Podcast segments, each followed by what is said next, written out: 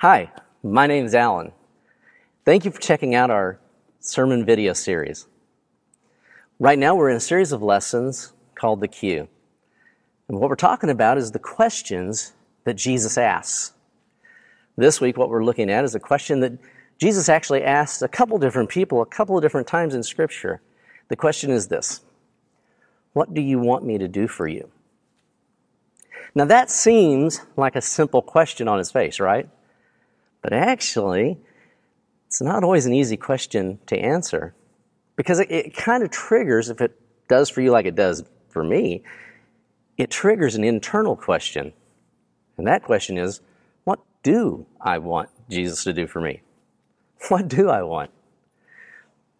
Have you ever noticed how easy it is to answer that question when nobody's really asking it? But the minute someone asks you, What do you want? You end up feeling like this little guy. What do I want? For instance, have you ever gone out to eat? You're really hungry. You're sitting at a restaurant. You're looking at a six page menu and you can't figure out what it is that you want. The waiter or waitress keeps coming and asking, and you keep sending them back because you need more time. My wife says it would be a lot easier for us if there were maybe just two things on the menu. But with all those choices, sometimes we get locked up and frozen, unable to figure out what it is we want. Or perhaps have you ever been in an argument with somebody? It's getting really heated, and someone stops and asks, What do you want? And you can't tell them? You know, I occasionally get asked to help people work through conflict. And I've seen it on more than one occasion where things are getting heated and people are passionate. And I just ask someone, So what do you want? And they can't tell me. In the heat of the moment, they're just so worked up about trying to get their point across and make the other person understand that sometimes they can't figure out in that moment what it is that they actually want. Most of the time, what we want is what we think is going to, at least on some level, make us happy. But even that isn't all that easy to figure out, is it? Even when we think we know what we want, it doesn't always make us happy. I found this article, it was put out by Psychology Today, November 19th of 2017, and the title of the article was You Don't Know What You Want. And I found this quote in the article. It says research indicates humans are bad at predicting what will make them happy. Is that actually a surprise to any of us? Probably not. I mean, think about it. How many people buy things that they don't need? Or they start or end relationships? They think these things are going to make them happy, and then they find out afterwards it really didn't make them happy. I also found another quote from a guy named Don Herold. And he said this Unhappiness is not knowing what we want and killing ourselves to get it. How many times do we kill ourselves pursuing things we think will make us happy? And in the end, we find out it didn't work.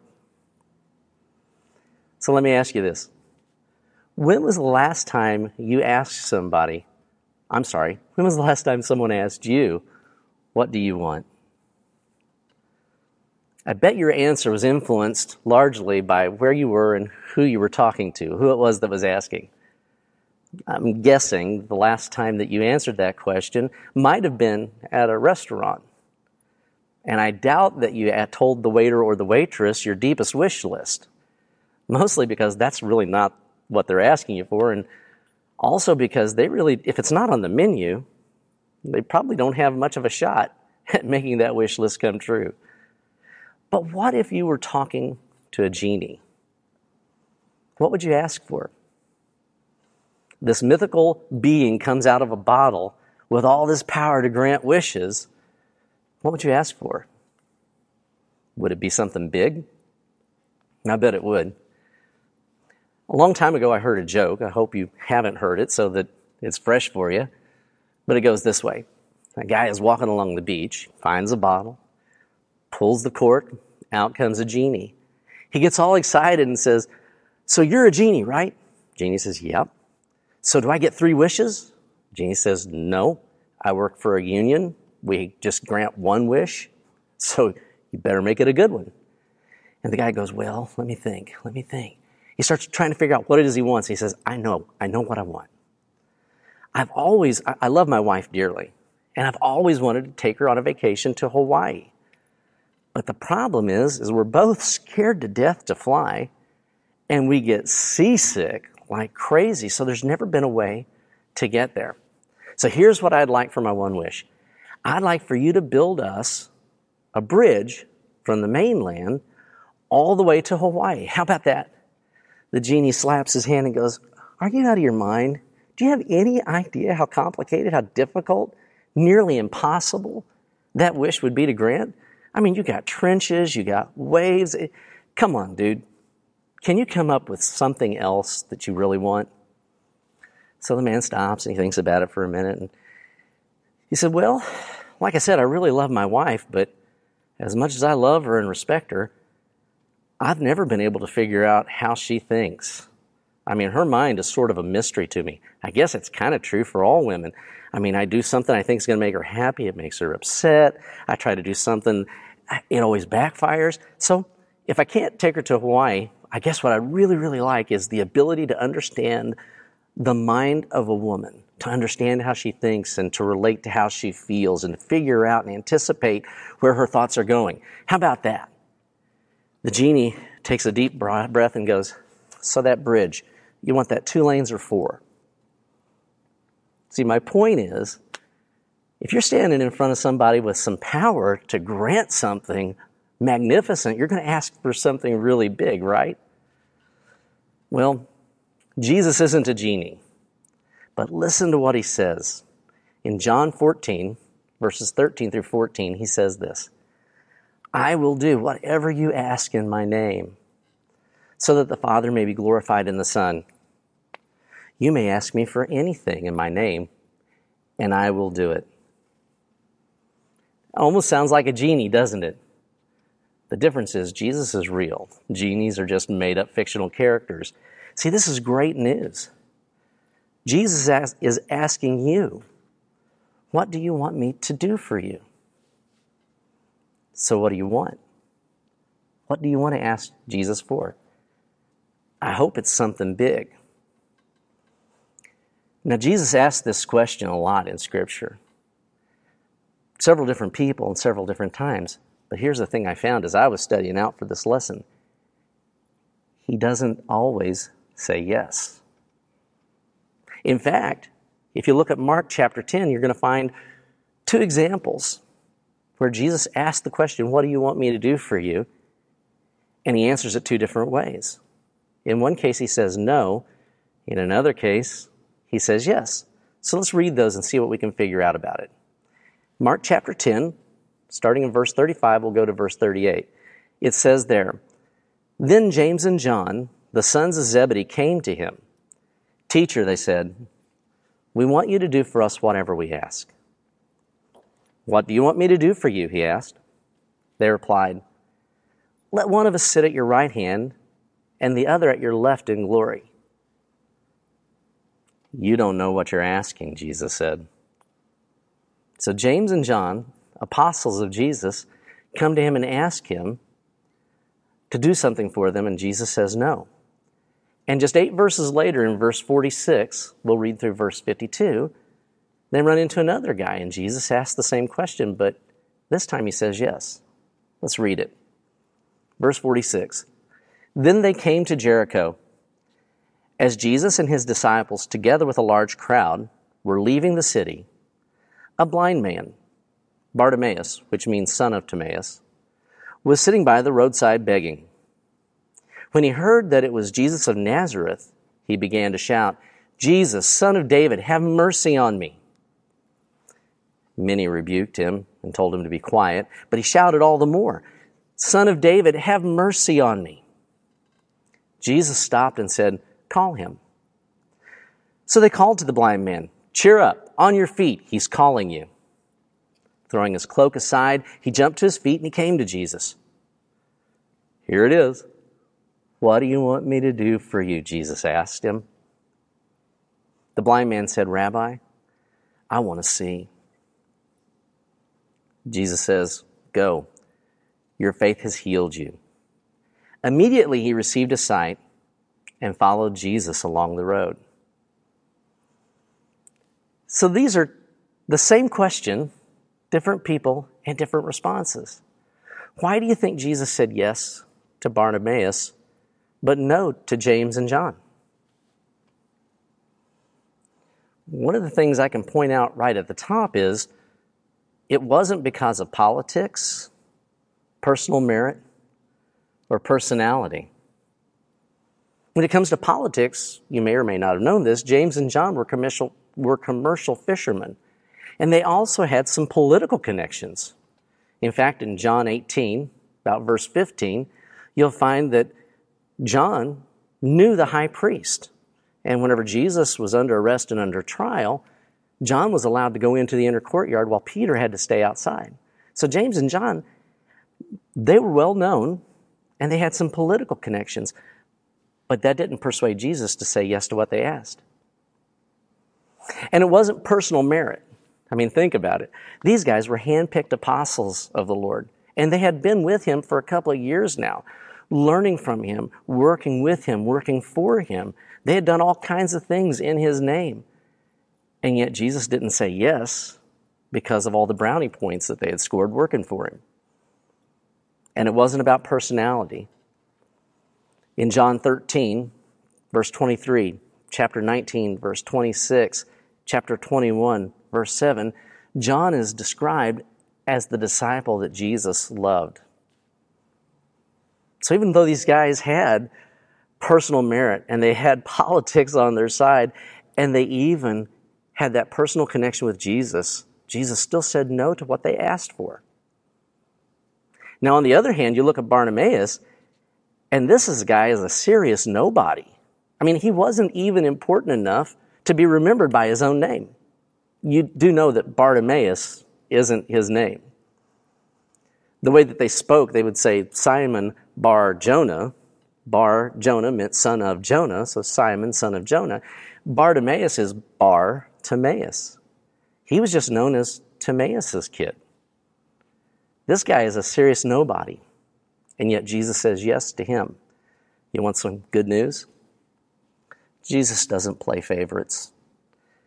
You don't have to be an apostle. Uh, you don't have to be an apostle or important to anyone else in this world for Jesus to do something for you. Bartimaeus, a no-name nobody, begging at the side of the road, was important to Jesus, and so are you. So, what's the difference? Why the difference between James and John and their request and Bartimaeus and his? Well, the main difference that I think I see, sorry, I just touched my microphone. I hope it didn't make too much noise. The main difference I think I see is motives. Jesus said James and John didn't know what they were asking for. Mark 10 38. How was it that after all this time in ministry, walking with Jesus and serving him, being a part of his kingdom movement, how is it that they would ask they wouldn't know what to ask for?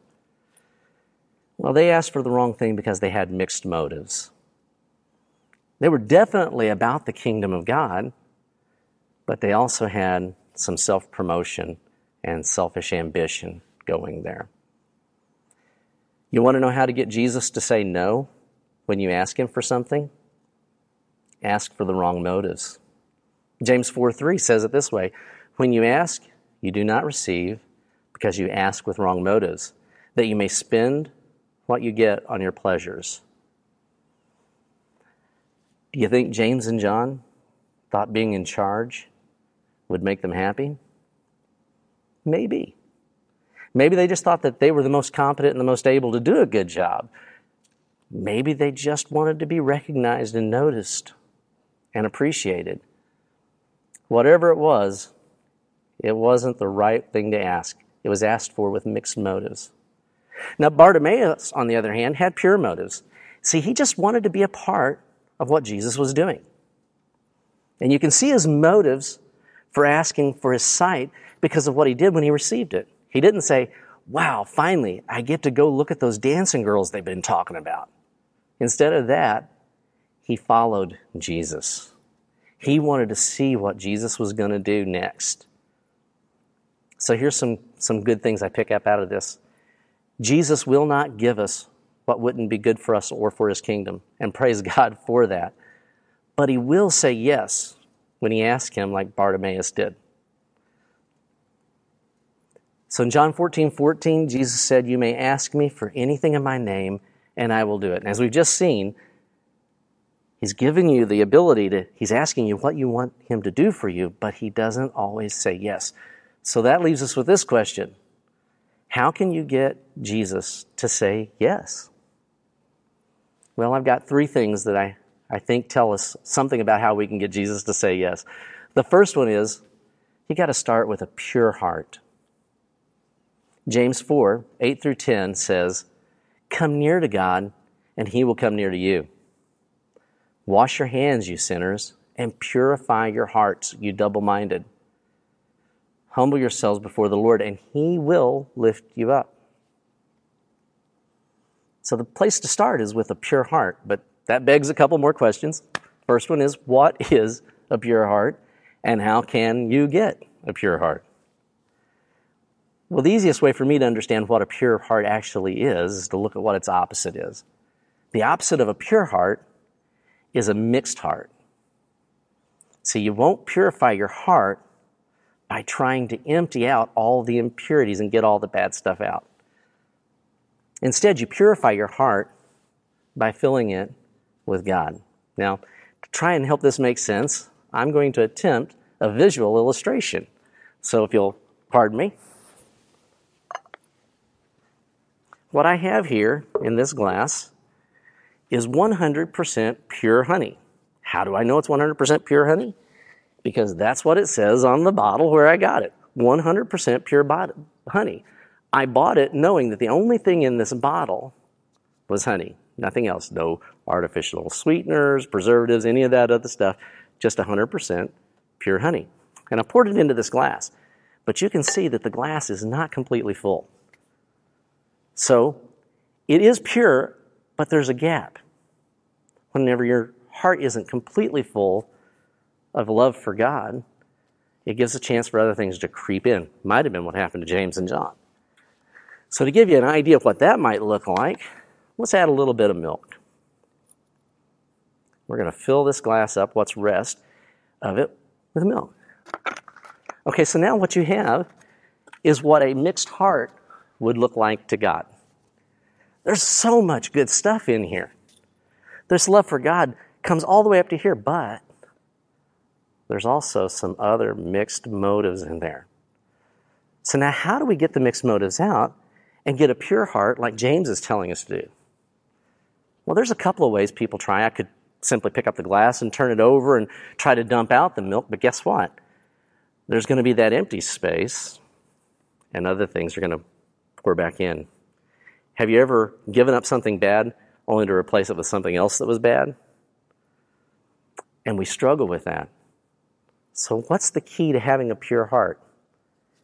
I think it's pure and simple that we just fill it with more of God, more love for Him. So, I'm going to attempt this and let's see what happens. So, I start adding more of God to my heart, and guess what happens? All of a sudden, the milk starts getting pushed out. And it's more and more of a pure heart because there's less and less of anything else. There's just no room for any milk whenever you fill up your heart with this honey. See where I'm going with that?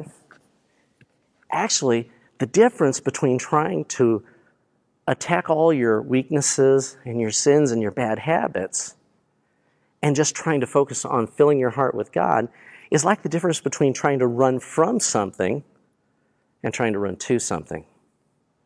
You're always more motivated and in a much stronger position when you're running towards something that you want than you are when you're trying to run away from something that you want.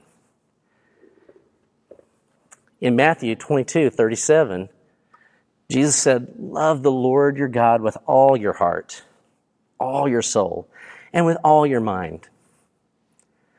The honey in your heart is love for God.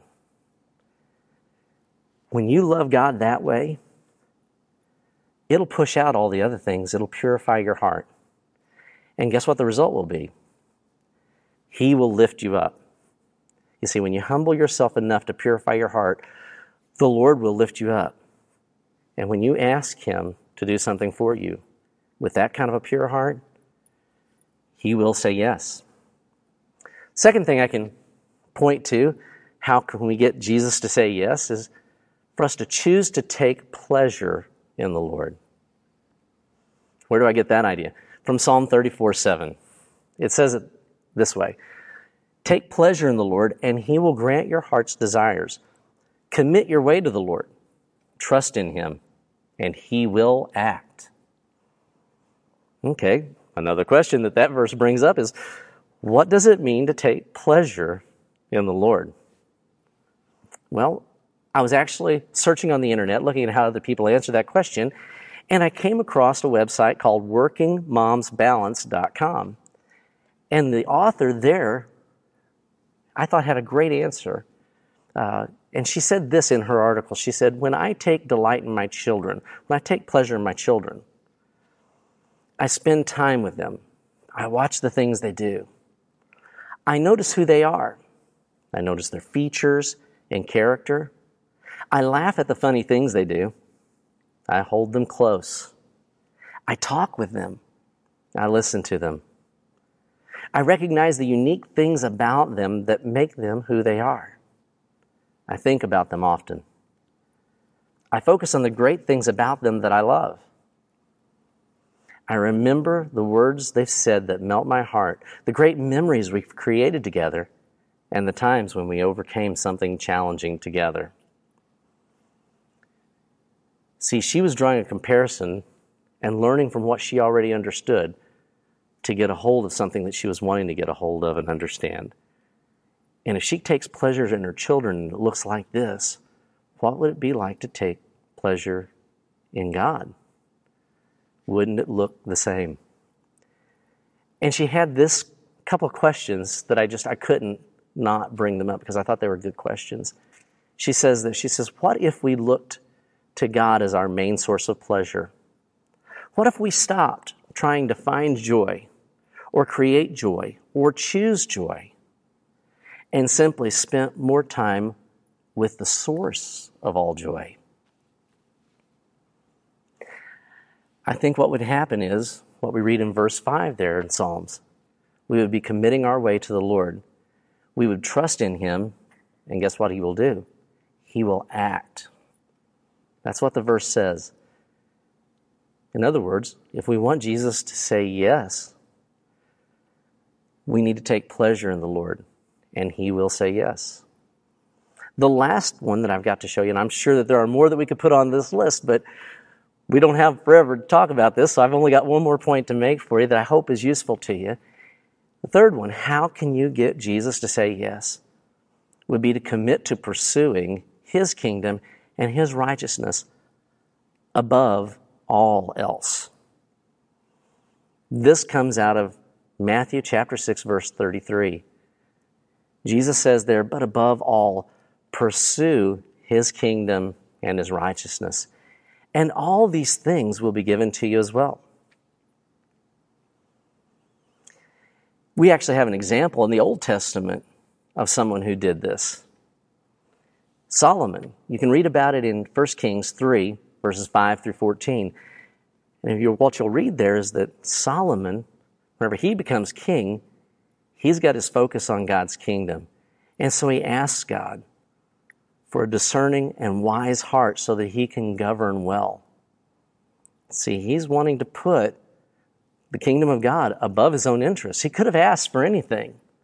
God has the ability to grant anything, but he asked wisely. And God not only gave him what he asked for, he gave him so much more than he asked for. He gave him the things that he didn't ask for, like riches and honor. Well, that sounds a lot like what Paul says whenever he makes this statement in Ephesians 3:20. He said, "Now to him who is able to do immeasurably more than we ask or imagine, according to his power that is at work within us. See, it's one of the characteristics of God.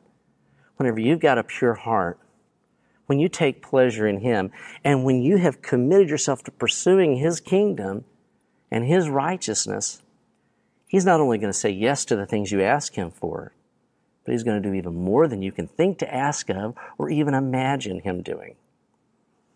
But we only talked about one half of this kingdom and righteousness. We talked about kingdom. What does it mean to pursue his righteousness above all else? Well, righteousness defined is what God requires and what pleases him. There's a story from antiquity about a proud young man who came to Socrates asking for knowledge. He approaches Socrates in his hometown and says, Socrates, I really want knowledge. So Socrates puts his hand on the young man's shoulder and walks him through the town down to the beach and about chest high out into the ocean. He says to the young man, So what is it you want? Well, I, I want knowledge. So Socrates nods and he puts both hands on the young man's shoulders and pushes his head down below the water.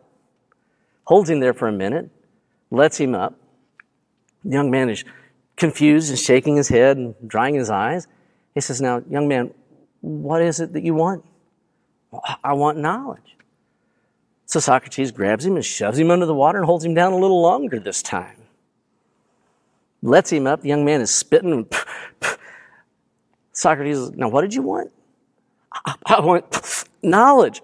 He quickly grabs him and shoves him down a third time, holds him down even longer, lets him go. The young man comes up and he anticipates what Socrates is going to ask. He says, I want air. I want air.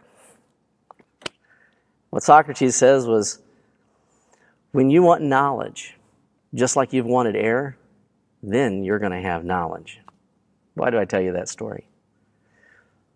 When you want to please God, which is what being righteous is all about, wanting His righteousness above all else, when you want to please God the way that young man wanted air, then you're going to know what to ask Jesus to do for you. And He will do more than you can ask or imagine. Let's pray. Heavenly Father, thank you again for allowing us to study your word, to come to you, and to ask for things in Jesus' name. Father, it's humbling to think that Jesus would ask any of us, what do we want him to do for us? Father, it's also intimidating to know that he won't say yes to just anything, and that there's a responsibility that we've got to embrace if we want him to say yes. Father, I pray that you'll help us to be a people who will ask for big things because you're a God who can do big things.